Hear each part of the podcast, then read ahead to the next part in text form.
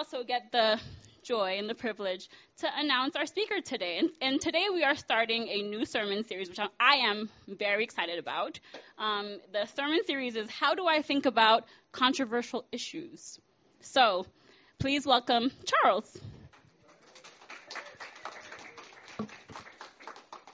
So we are starting a new sermon series today. Sounds good?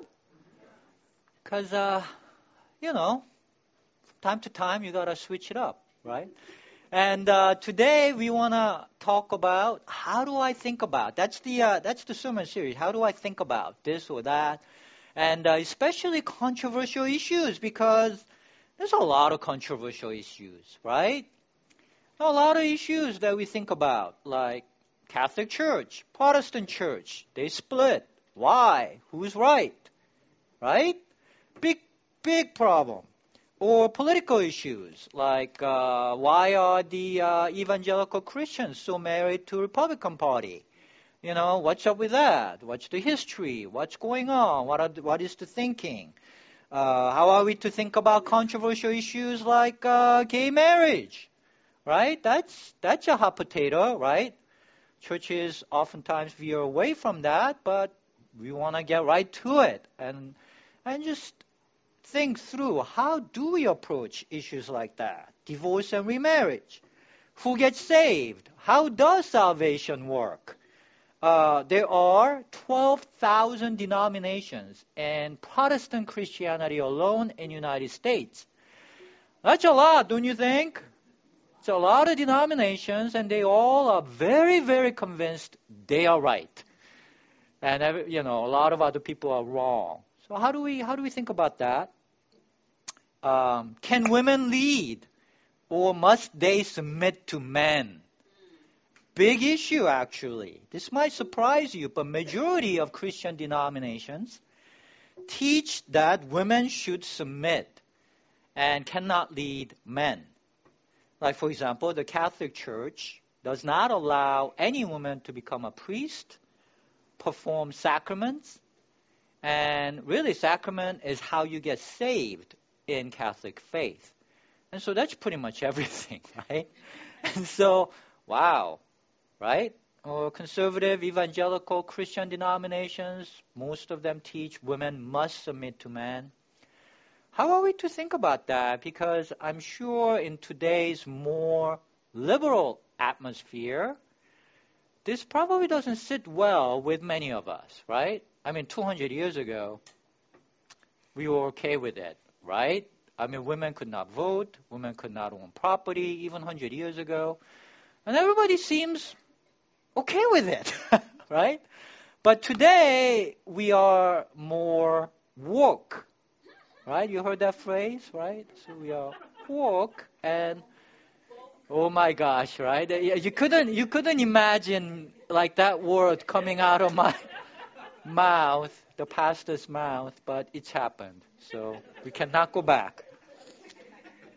So how do we approach these controversial issues, especially if you disagree with the accepted traditions or the majority opinions of the Christians? So let's get to it. Sounds good? The first thing to note is that controversial issues have always been around churches and faith communities. I mean, it feels so heated and intense and divided, and we can kind of freak out like these are such big issues, and like it seems so divided. But let's all calm down because it's always been like this. it's always been like this. You know, even from the very first days of church, huge issues divided the church and even among apostles. Right? We think apostles, saints, they are just all like, you know, attained enlightenment. So they're all like in accord with one another and they're all like above it all. No, they fought like cats and dogs. Okay? So it's always been around. So, for example, the very first issue from the very first days of church can the Gentiles become part of the church without obeying the laws of the Bible? Gentiles refer to all non Jews. So, people like us, right? How many of us have Jewish background? Not many, right? Most of us, eh, a couple, but most of us are Gentiles, you know? Most of us do not belong to Jewish culture or their heritage. So Gentiles is most of us. Can we become part of the church without obeying the laws of the Bible? This was a very difficult issue for the early Christians because there were 613 laws and rules in the Bible, and the Gentiles didn't obey most of it. right? And how much of the Bible must the Gentiles obey before we can let them be part of the church? Big question, understandable question, because it's like asking, can someone become a Catholic without going through any of their sacraments? Right? And you kind of think, well, no, right? So, understandable question.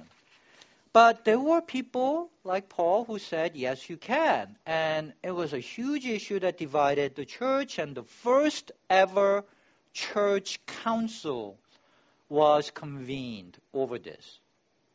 You know, periodically in church history, there were church councils that were convened like Nicodemean Council, like like like you know all the bishops of the church would gather together to decide on the important issues of what makes Christian Christian. They are church councils.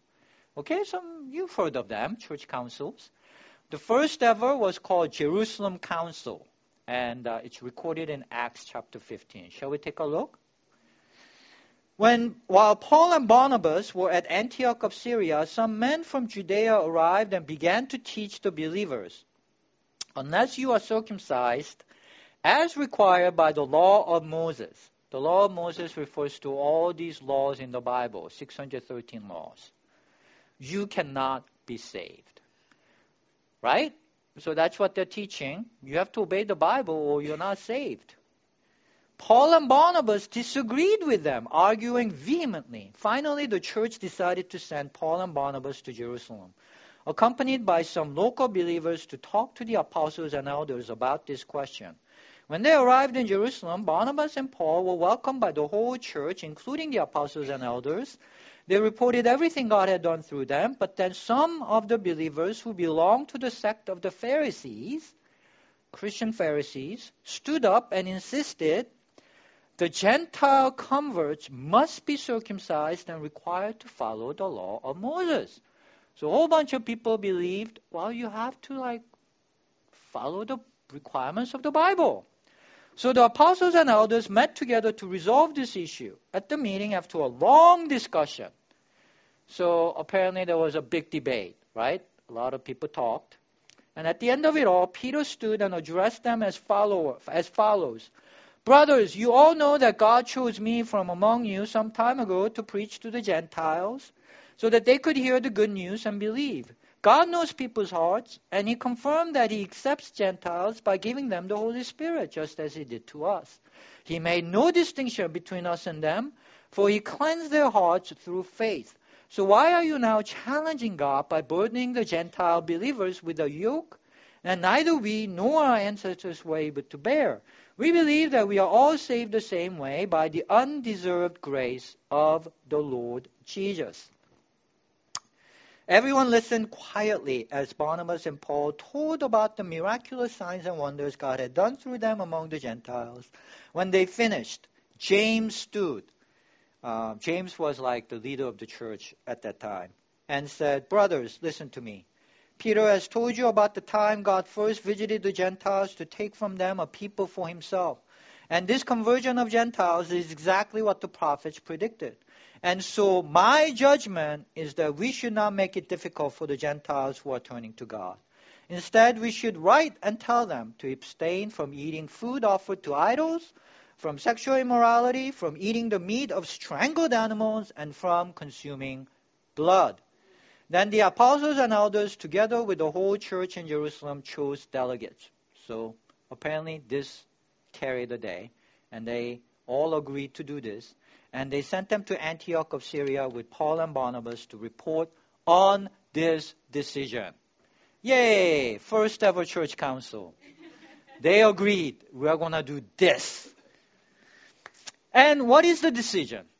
They decide to let go of almost every law in the Bible except for four items. Do you notice that? They are saying you can ignore everything in the Bible. It's all right. Except four. Four out of 613. That's pretty good, right? We are 99% there. Almost all gone. And I don't know if you noticed, three out of four are about what you eat. Did you notice that? Like, they are like, you know what? We can let go of everything, except these four are so important that we must insist on these four. You can do anything else you want, but these four you have to do. And three out of those four are what you eat. Right? I mean, what is up with that? Right? I mean, food with blood in it? I mean, that's rare steak. How many of you have eaten rare steak? Oh my God. You, you know, oops. This is a problem, guys. Well, we lie because to us this seems so trivial. But to them it was such a big deal. You can let go of Ten Commandments, but not this. Why was it such a big deal to them? Well, the Old Testament Bible says that it's an abomination to eat things like rare steak, stuff with blood in it, and you will be cut off from God. Well, there's that. Pretty strong condemnation. but see, we have to understand the mentality of people of faith back then. These 613 laws in the Bible, it defined what it meant to have faith in the living God of Jesus. This was what made Jewish faith different and unique from all other faiths at the time, so says the Orthodox Jewish theologian from Harvard, James Kugel. Uh, he wrote a book called How to Read the Bible, and uh, I, I, it's a very long book. I, I listened to it on audiobook. It's 36 hours. So, you know, a pretty long book. But I enjoyed it thoroughly because, you know, I'm a pastor. I'm interested in these issues. but Orthodox theologian, you know, Orthodox Jews, you know, they, and he's at Harvard. So he's a very smart guy. And, and so, you know, very secular institution, but Orthodox Jew. I find those people very interesting. There's a lot of insights from them, you know. So a lot of the book is about archaeology and all kinds of theological things, but there are some very powerful things he talks about. And he says, what made Jewish faith so unique and revolutionary? We think it's because they believed in one God, monotheism. But he argues that there were other faiths that argued for monotheism too. But what made it so powerful is this concept that everyone who believed in this God stood in the court of God at all times. In your public life, in your private life, it didn't matter. You were always standing in the court of your king, of your God, of your emperor. And these 613 laws were the protocols of the court. It's you're standing in the presence of the living God in His court. And these laws told you how to behave. You know? Like when you're standing, imagine you're standing in the court of the king. If you're standing in the court of the king, it matters how you dress, how you eat, what you eat, when you eat, there's all kinds of court protocols, right? To show your respect to your king, right? And if you don't follow the protocol, it insults the king, right? I mean, I was talking with uh, Kevin, and we were talking about just Asian, you know, it's Lunar New Year, right? So, you know, we're talking about Asian customs, and like even in just normal families, he was saying, when the oldest person starts eating, that's when you eat. And when he stops eating, you stop eating. And like, you know, they're like these things that they're cultural customs, right?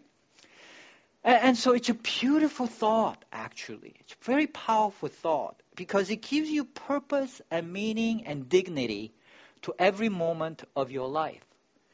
You see, it doesn't matter who you are. You could be a, a manual laborer. You could be a simple farmer. You could be just unemployed living in the basement of your parents.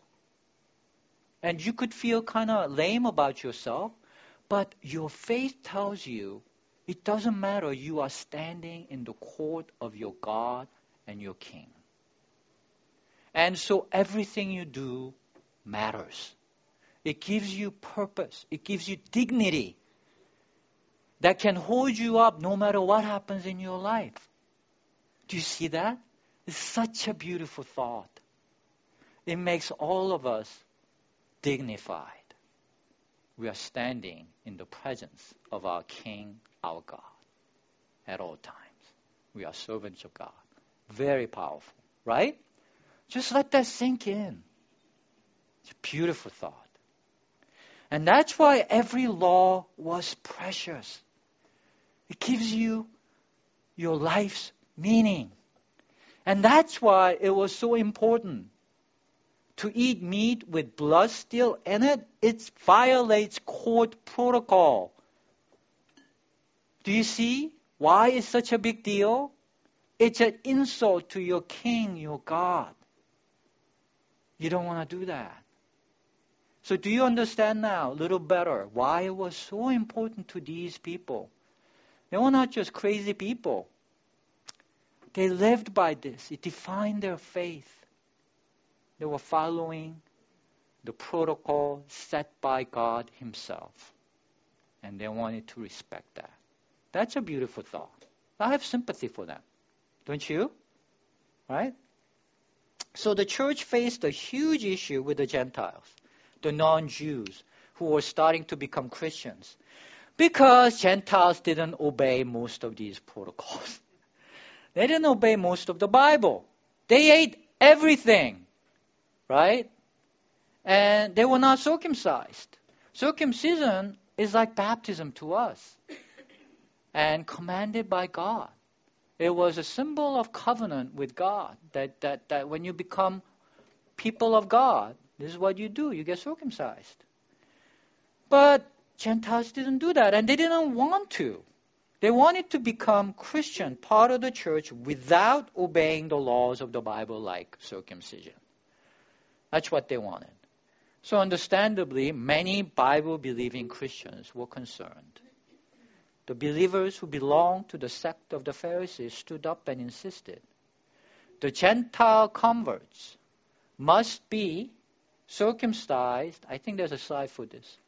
Gentile believers must be converts, must be circumcised, and required to follow the law of Moses. Again, the law of Moses refers to the 613 laws of the Bible that sets out how to behave in the presence of God.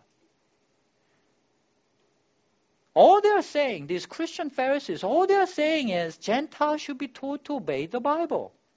It's like saying, do what the Bible says. Why not? It's like saying, get baptized and start following the Bible. Have you heard that phrase? You want to be a Christian? Get baptized and start following the Bible. It's basically exactly what they're saying. What the Bible tells you to do, so get circumcised and start following the Bible. Isn't that reasonable? Why not? Well, why not is that Jesus upended the Jewish faith when he came. He upended it completely. Paul puts it this way in the passage. Why? There's a side for this. Why are you now challenging God by burdening the Gentile believers with a yoke that neither we nor our ancestors were able to bear? We believe that we are all saved the same way by the undeserved grace of the Lord Jesus. So what he's saying is, all this court protocol, none of us could bear. We all broke it. We could not do it. And so now we are all saved by the undeserved grace of the Lord Jesus. Not our obedience and compliance with God's laws and protocols. Amen? Amen? I mean, that is Christian faith, is it not? Right? So the Jerusalem Council decides, it carries today this argument, they decide to let go of almost every law in the Bible, including the circumcision, except for four. They still kind of have to cling on to a little bit. But it's less than 1%, right? It's almost all the way there. And even that becomes a point of dispute later on. So the first lesson, again, there's always been divisions within the church, even among the apostles, about these important issues, especially Apostle Paul. Now, he was such a troublemaker. I mean, other apostles kind of played nice with each other, but Paul, he was just a thorn in the side of everyone. Now, he was at this council, right? And presumably he signed off on this decision, but then later he goes against this decision. and he tells everyone, don't worry about eating anything. It's only the weak believers who worry about that stuff. It's like, it's really insulting all the apostles, right? Just don't worry. And then in Galatians, he kicks up a fuss by rebuking Peter to his face for being political. He says, when Peter came to Antioch, I had to oppose him to his face. For what he did was very wrong. Apostle Peter, right? Pope, first Pope. When he first arrived, he ate with the Gentile believers who were not circumcised. But afterward, when some friends of James came, Peter wouldn't eat with the Gentiles anymore. He was afraid of criticism from these people who insisted on the necessity of circumcision. As a result, other Jewish believers followed Peter's hypocrisy, and even Barnabas was as astray by their hypocrisy. Wow, what a slam, right? Right? Peter is the first pope, right? So this calls into question the doctrine of infallibility of pope, right? Because Peter is supposed to not be able to do anything wrong, but apparently he did something very wrong. Anyway, it's a side issue. So clearly, controversy persisted well after the Jerusalem Council, right? The issue is still there. Apparently, there's a whole lot of people who insisted on the necessity of circumcision, right? They are, they are not convinced by Jerusalem Council. They are still at it. And Barnabas and Peter are swayed by them. They are like wishy-washy. They are at times they are like here, and then when these faction came, they are like going the other direction. Do, do you see that? They are being political, and Peter, Paul would have none of it. He's like, "You hypocrites!" Right? Wow. I mean, you're apostles. I mean, can't you play nice? you have to understand Peter and Barnabas here, right? They're sympathetic to earnest believers who thought eating with Gentiles was a violation of court protocol itself. Because, you know, to eat with people who don't follow the court protocol is a violation of the protocol itself. They thought they were honoring God. They're being sincere. They're trying to like follow the Bible. But Paul would have none of it. And he's not very nice about it, is he? Kicks up a fuss in a very public manner. I mean, he could have like talk to Peter on the side, maybe? I mean, just like work it out. But he says he did it to his face and he just makes it all public. He writes letters about it. He like he like goes around telling all these Christians what a hypocrite Peter is. Ah, that's burning bridges, don't you think? How do you think Peter feels about this? Uh, you're not going to feel good about it, especially if you're just trying to be earnest about your, you know, you're being sympathetic to different views within the church, trying to like hold it all together. Why can't Paul compromise just a little bit? Just, you know, play along, be nice, get along, you know, be a lot more popular that way, don't you think? Have more influence that way? But Paul doesn't bend. He, he just really burns Peter here publicly and just really strains his relationship with Barnabas. Barnabas was his mentor in Christ. He calls him a hypocrite here. Whoa. And later on, he breaks up his partnership with Barnabas. Wow.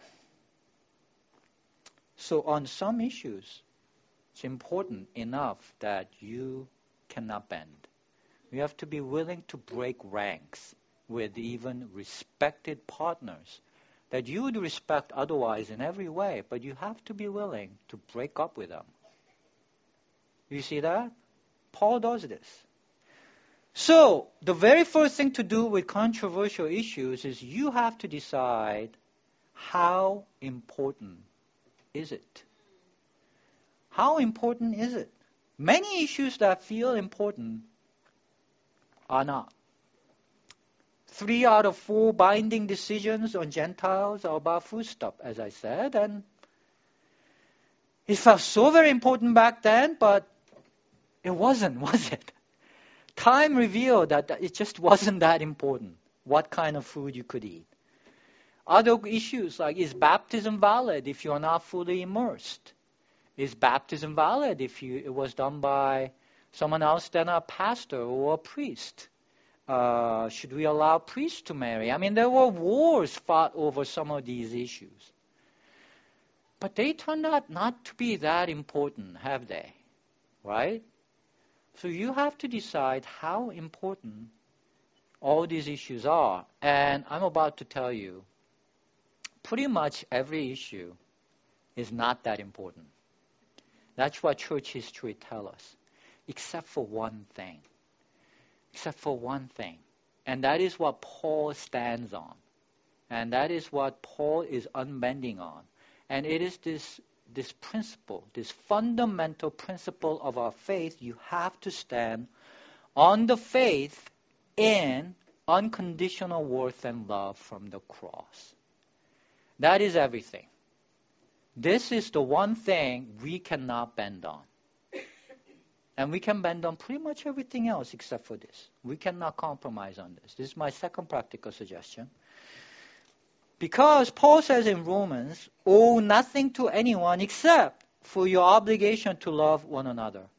If you love your neighbor, you will fulfill the requirements of God's laws. For the commandments say, You must not commit adultery, you must not murder, you must not steal, you must not covet. These and other such commandments are summed up in this one commandment love your neighbor as yourself. Love does no wrong to others, so love fulfills the requirements of God's laws. The word love here is agape, unconditional love, the divine love. We've been talking about this last few weeks, yes? They've been really good. If you haven't had a chance to listen to it, please do. Don't want to toot my own horn, but they've been pretty good, don't you think? So you got to understand the unconditional love and why that is so important. What Paul is saying here is that we don't owe nothing to anyone, even to God. There is no obligation except one obligation. There's one obligation we have, and that is the greatest command unconditionally love others as you unconditionally love yourself. Everything else, we don't have obligation to really follow because this one command fulfills the requirements of all God's laws. That's what the passage is saying, isn't it? Right? This is what he lived by. So simple and so powerful. So let this guide you in every controversial issue you can think of. Let's apply this test to every controversial issue. For example, slavery. It's no longer controversial, but 150 years ago, it was so controversial it led to the bloodiest war in this country. One tenth of our country died during this war because it was so controversial right? And many Christians fought to defend slavery. You know, there's this book called Civil War as Theological Crisis. I really, really highly recommend it. Very well done book. It gives a clear picture of Christian stance towards slavery at the time of Civil War, and the vast majority of the Christians at the time believed that slavery was ordained by God and therefore a godly thing. Very clear evidence it presents. In fact, did you know that the Southern Baptist denomination, the, the single largest Christian denomination in America today, it was founded to defend slavery. That's the roots. That's how popular it was back then. Why? It's because there are these Bible passages like slaves must obey their masters, even if they're cruel. This made it look like God approved and ordained slavery. This is an instance of following the letter of the law that kills. This is like insisting on circumcision. It's taking these passages and saying, look, this is what God says, so let's follow it. It comes from this mentality let's play it safe. The best thing to do is just obey the Bible. That's what makes us sincere Christians, not just Christians in name only. Nothing could be further from the truth. That mentality is, is, is the principle that makes you a Jewish or, or, or Muslim. Not just obey what God says in the Holy Book. That's very close to Jewish faith or Muslim faith is not Christian faith. That is not Christian faith. As Christians, we follow the Romans passage that says we are not obligated by anything except the greatest command. That's what the Bible says, right? We're following that passage. the principal passage. Unconditionally loving every human being because everyone is unconditionally worthy. That fulfills the requirements of all God's laws. I'm just quoting the Bible. It's the safe rock you can stand on. So pass everything by that command. If you do, how could you defend slavery? How could you subject a human being who you believe to be unconditionally worthy to slavery where you can beat them up, you can separate them from their spouse and sell their wives or husbands far away or even their children far away? You can beat them to a pulp, even murder them, and it's within your rights. How could you ever believe that that is God's will? How does that Love your neighbor as yourself. I mean, would you like that done to you? What human being would say that would be all right? Right? It's so crystal clear. I cannot believe any Christian who believes that human beings are all unconditionally worthy would be led to defend slavery. And yet, so many did. Not just Christians, non Christians too, but so many did. That tells you how easy it is to be deceived. Like we must obey God's laws in the Bible. Christian Pharisees. Christian Pharisees, right? Remember? Christian Pharisees, that's all they're saying. Let's obey the laws in the Bible. The Bible believing Christians who looks holy, who looks righteous, insisting everyone follow the laws of the Bible and, and ignoring passages like Romans. Right? cherry picking.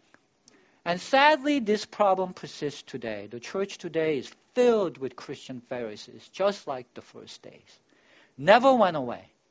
They have always been the majority in Christian church. Why do you think Peter and Barnabas acted like they did? Because the Christian Pharisees were the majority. It's very difficult to go against their wishes. It's always been that, that, that way from the very first days. So let's apply this to all controversial issues, some of them at least today. Gay marriage. Many Christians perceive from the belief it's against God's laws because there are four or five passages, mostly in the Old Testament, Jesus doesn't mention it, that prohibit gay practices. They cause it abomination before God. And that feels like such strong and unambiguous condemnation, doesn't it? But please remember, eating rare steak is also abomination before God. And you will be cut off from God if you did. Now, how many of you ate rare steak? Fess up. You are cut off from God. You are an abomination before God. Now, how do we approach this? Now, what do we make of this? Where does that leave us? This is where I must ask what about divorce and remarriage? This is even more specifically prohibited, even by Jesus. Yet, majority of Christian denominations in the United States are all right with remarriage today. You know why? Because half the country is in that state, and if you alienate half the country, you got problems. Right? So why is that all right and the other thing not all right? They, they get into a pretzel trying to defend their position, right? Well, what's the what's the difference? The numbers, right? Half the country you have to kind of respect, but you know, two percent, three percent you can oppress, right? Is that what it is? Numbers? Is that what Christianity stands for? How can we live with ourselves if that's what we stand on? Don't get into a pretzel. That's a very good principle. If something gets you into a pretzel, just it's not good. Just just live straight. That's what God wants from you. If gay people are unconditionally worthy and beloved of God, why couldn't they marry? I can't think of an argument. Common pushback is what about kleptomaniac or, you know, criminals, born criminals. They're bent on destruction. Their DNA is criminal. And so they just want to do criminal things. Just like maybe gay people are born gay, so, you know, so we just let them do whatever they want. That's a common pushback I've heard. And I have to say, oh, what a load of crap, right? because if you really believe that every human being is unconditionally worthy, how do you let people just steal from people and harm people and just because if you really believe every human being is worthy, you, you can't tell people to just go ahead and harm people. Because they are infinitely worthy, everyone is. So how do you how do you teach people to harm people if you're teaching everyone is unconditionally worthy?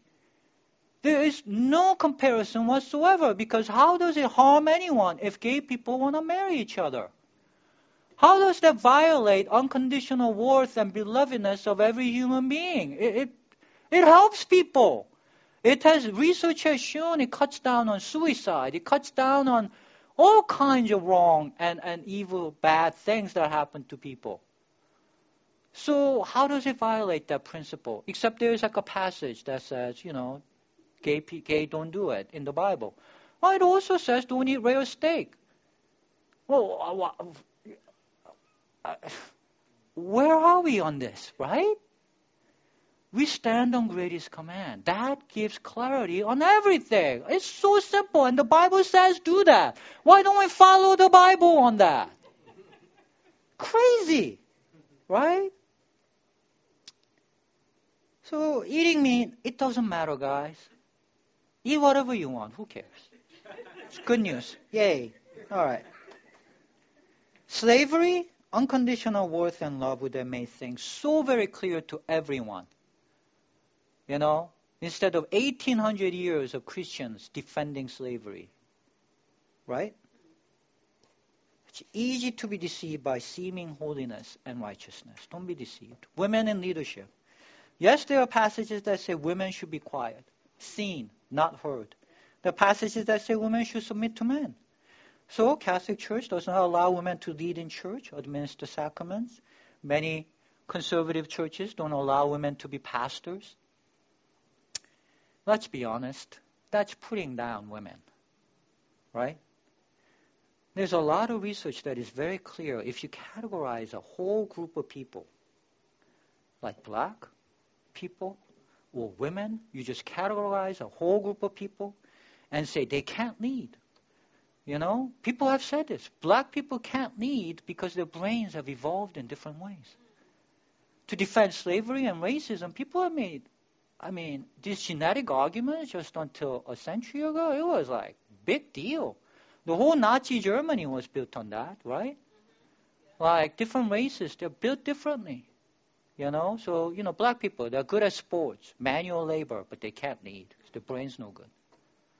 Can you believe that? Right? What about Barack Obama? I mean, he led pretty well. right? Well, Queen Elizabeth, Queen Victoria, Catherine the Great, there are all kinds of women that have led very, very well. Do you know there's research that took a whole bunch of Asian women and told them, think of yourself as Asian, and gave them math test. And they scored like 20% above average. And then the same people, they told them, think of yourselves as women. And then gave them the, the, the math test, and they scored 20% less than the average. Because there's this pre, precondition, you know, the precondition to think women can't do math or Asians can do math. It's not true, you know. I can do math pretty good, but not all Asians are good at math. We're just all human beings, guys. Do you see what harm it does to a whole group of people to just keep on telling them you are not good enough to lead? Do you know what kind of self fulfilling destinies and all these potentials that are killed at birth? To just keep on saying these harmful, stupid things, it goes against greatest command to unconditionally love all human beings. You know, I could weep over the harm. Please, please, don't be deceived. Paul called these people false Christians. He called them workers of evil, bound for hell and damnation. Doesn't that alarm you? As your pastor, I plead with you do not fall into this peril and get damned. Because so many Christians did. As Paul pleads with his followers. And even though he was not popular at the time, he proved to be speaking the gospel. Amen. Let's stand on the true gospel. The Bible declares, therefore now, there is no longer Jew or Gentile, free or slave, man or woman, for you are all one in Christ Jesus. This is the great declaration of Christian faith. We are all unconditionally worthy by the undeserved grace of the Lord Jesus. And this is what sets us free. Hallelujah. Amen. Amen. Amen. Let us pray. God, we celebrate our freedom in you. That it is your love, your unconditional love, that makes each and every one of us infinitely and unconditionally worthy. And it is this faith in your love, as shown on the cross and in so many other instances, that makes us Christian. God, thank you so much for freeing us.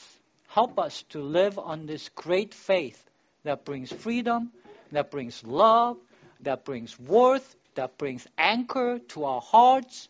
That what makes us worthy is not that we are obedient, not that we are smart, not that we are famous or rich or righteous in any way, but what makes us worthy is your infinite love towards us that our worth is conferred on us, given to us.